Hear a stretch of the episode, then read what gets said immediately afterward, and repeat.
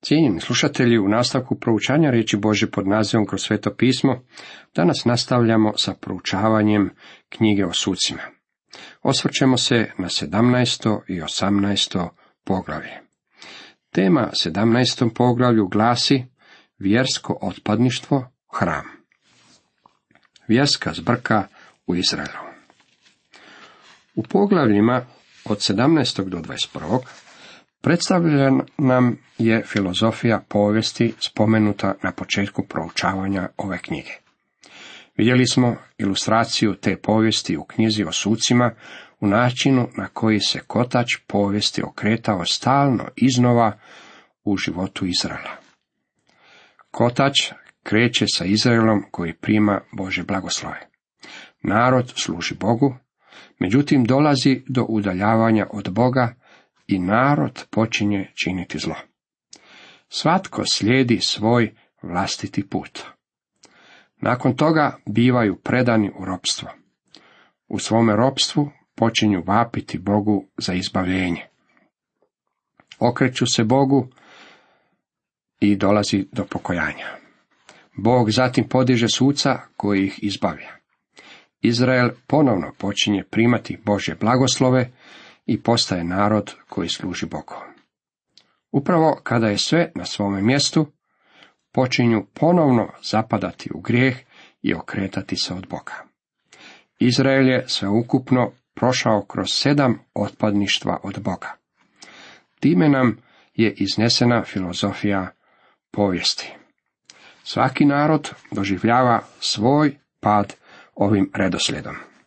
Prvo, vjersko otpadništvo, drugo moralna izopačenost i treće politička anarhija.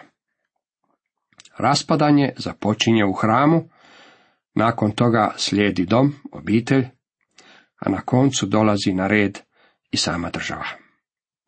To je način na koji narod doživljava svoj pad. Ovo razdoblje otpadništva započelo je u Danovom plemenu i njihovoj želji da prošire svoje granice. Radilo se o još jednom zapadanju u idolopoklonstvo. Cijeli se slučaj može svesti na dom čovjeka po imenu Mikaj i njegove majke koja ga je razmazila. Svećenik kojeg je Mikaje unajmio da mu čuva idole, savjetovao je Danovo pleme da nastave sa sprovođenjem svoga sebičnog plana.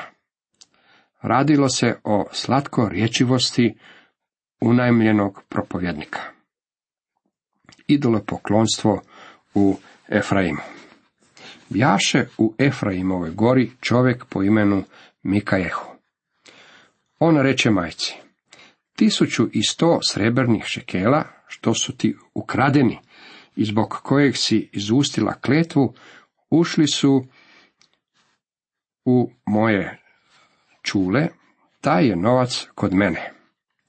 Ja sam ga uzeo. Mati mu odgovori, Jahve te blagoslovio, sine moj. Mikajeh je očiti primjer razmašenog derišta. On je mamina maza.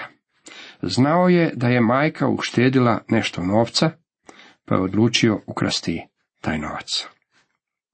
Njegova je majka, ne znajući tko je ukrao novac, proglasila kraljevca prokletim. Zato je priznao da je on taj kraljevac, a majka, umjesto da ga je stavila preko koljena i primijenila odgojnu palicu na njegovo sjedište znanja, pohvalila ga je za njegovo djelo. Rekla mu je, Jahve te blagoslovio, sine moj. I Mikajehu vratio je tisuću i sto srebrnih šekela, a mati mu njegova reče, te sam novce posvetila Jahvi i svoje ruke za tebe, sine moj, da se izdjela zato rezan ili ljevan idol. I evo, zato ih dajem. Kada je Mikajeh vratio novac majci, rekla mu je da je taj novac posvetila Jahvi da se učini rezan ili ljevan idol. Vidite, narod je već duboko zagazio u idolopoklonstvo. Ona se okreće i daje taj novac natrag sinu. Znate, i danas postoje mnogi kršćani koji su jednako tako nedosljedni.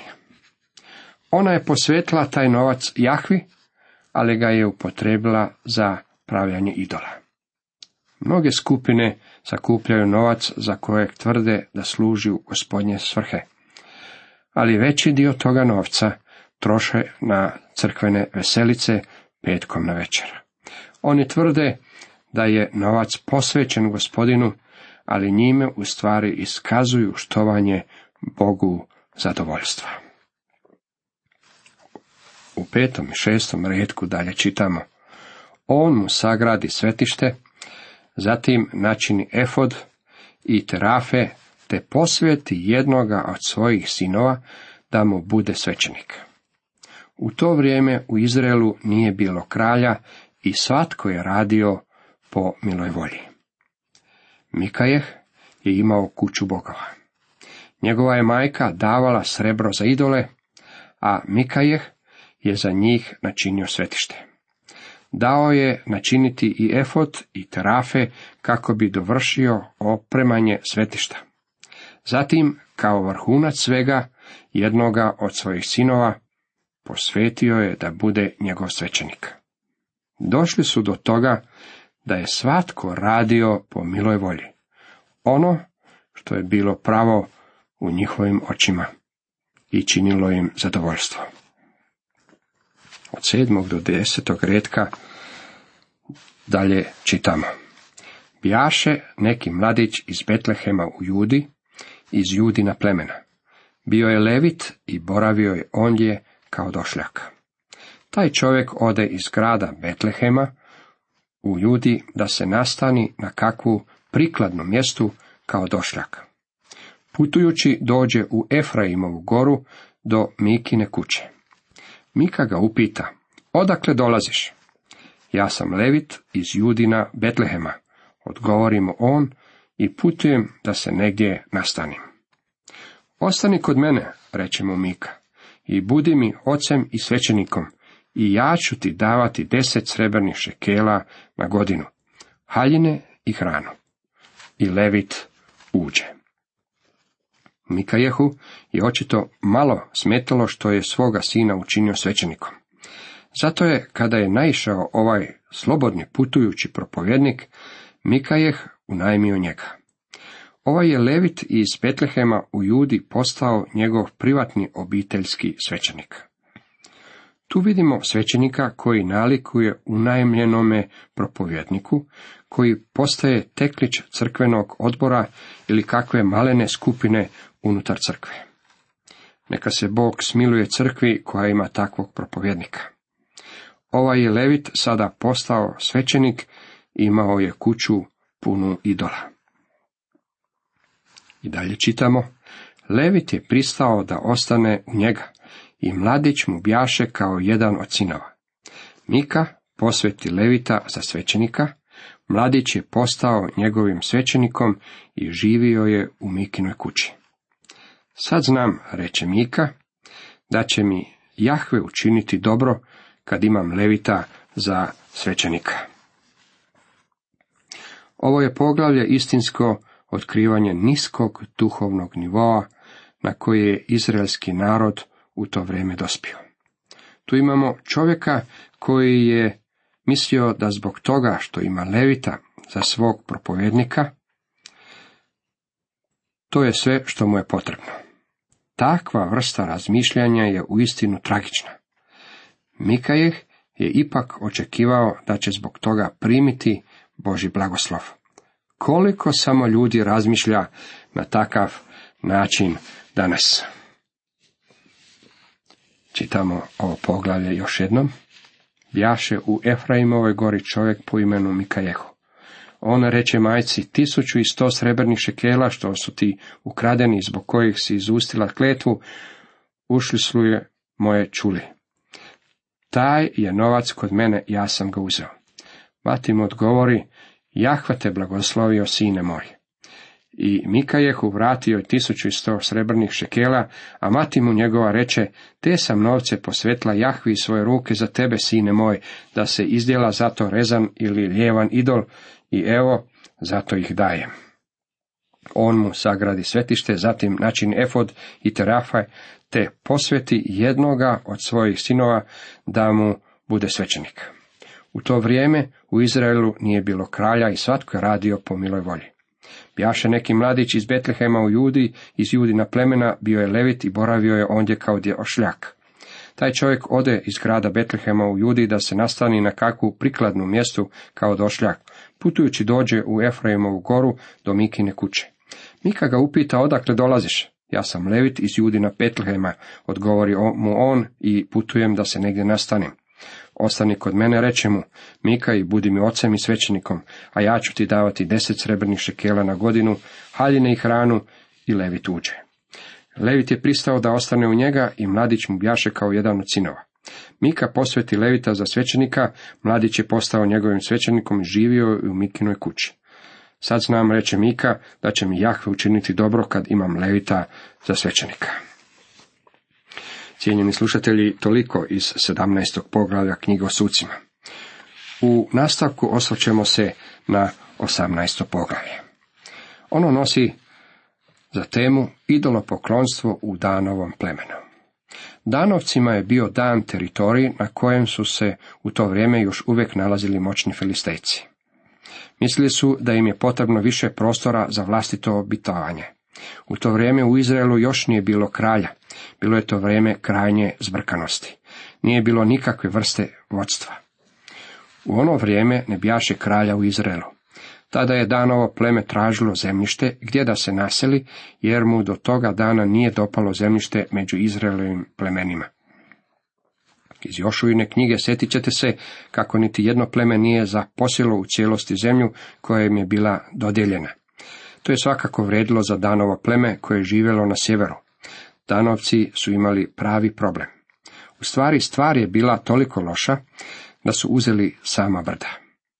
Zato poslaše Danovci petoricu ljudi iz svoga plemena, ljude osobito hrabre iz Sore i Eštaola, da izvide i upoznaju zemlju. I rekoše im, idite i stražite zemlju. I oni dođoše u Efraimovu goru do Mikine kuće i ondje zanočiše. Ovi su ljudi izišli izvidjeti koji bi teritorij danovo pleme moglo zauzeti kako bi proširilo granice svoga plemena.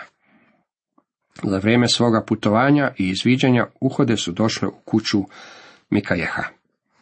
Kako bjahu blizu Mikine kuće, poznaše glas mladog levite, svratiše se onamo, te ga upitaše, tko te dove ovamo, što tu radiš i što ćeš tu? A on im odgovori, Mika je učinio sa mnom tako i tako. On me najmio, a ja mu služim kao svećenik. Ovaj čovjek nije ništa drugo nego unajmljeni propovjednik. Neka se Bog smiluje crkvi koja ima unajmljenog propovjednika koji je odabrao biti teklić nekoj malenoj skupini unutar crkve, umjesto da propovjeda i poučava Božu riječ, bez straha, bez favoriziranja i bez kompromisa. Ovaj je Levit sklapao kompromise. Bilo je to razdoblje kompromisa, pokvarenosti i potpune konfuzije koje karakteriziraju otpadništvo od Boga u svakom razdoblju ljudske povijesti. Mi danas nalazimo se u razdoblju otpadanja od Boga. Crkva je počela sklapati razne kompromise sa svijetom. Zato se nalazi u stanju raspadanja i konfuzije. Naš je problem što crkva odbija vratiti se svome autoritetu, a to je Boža riječ i gospodinu Isusu Kristu koji je otkriven u toj istoj Božoj riječi. Upitaj Boga, kazaše mu da znamo hoće li nam uspjeti put kojim smo poduzeli. Idite u miru, odgovori im svećenik, put na koji ste pošli po volji je Jahvi. Ovo je slatko riječivost unajmljenog propovjednika koji uvijek govori ono što ljudi žele čuti. Petorica ljudi napuštaju to mjesto i misle da je ono što im je Levit rekao u istinu veličanstveno.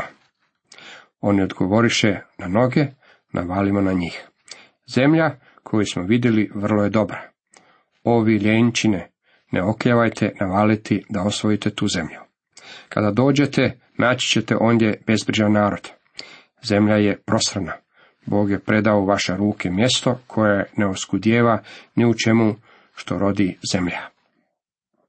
Tako je odande krenulo šestotina naoružanih ljudi iz danova plemena i Sore i Eštaola. Uhode su donijele povoljno izvješće, te su predložili da danovci odmah zauzmu Laiša. Tako se oformirala skupina od šestotina ratnika koji su sa sobom poveli svoje obitelji i svojinu. Vraćajući se u Laiš, zaustavili su se kod Mikajehove kuće, te su mu uzeli njegove idole i svećenika. Zatim su danovci zauzeli Laiš, spalili ga ponovno, ga izgradili i počeli živjeti u njemu. Grad su preimenovali u Dan. I danovci namjestiše sebi rezani i lijevni idol, Jonatan, sin Geršona, sina Mojsijeva, a zatim njegovi sinovi bjahu svećenici danova plemena do dana kada je narod bio odveden u izgnanstvo. I stajaše im onaj rezani i lijeveni idol što ga je Mika načinio i ostade ondje za sve vrijeme dokle dom Boži bjaše u šilu. Tu nalazimo sliku krajnjeg otpadništva, dragi moji prijatelji. Tko je Jonatan? On je igrom slučaja Mojsijev unuk. Ti su se ljudi jako udaljili od Boga. Sjetimo se da je Mojsije rekao, govoreći u Jahvino ime. A čitamo u izlasku 20. poglavlju u trećem i četvrtom redku. Nemoj imati drugih bogova osim mene. Ne pravi sebi urezana lika, niti kakve slike onoga što je gore na nebu ili dolje na zemlji, ili u vodama pod zemljom. A ovdje vidimo Mojsijevog unuka kako služi svome narodu kao svećenik kraj idola. U istinu tragično.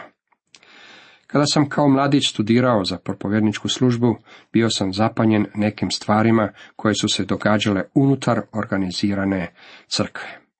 Kako nisam odrastao unutar crkve, za mene je to bio potpuno novi svijet i novi život.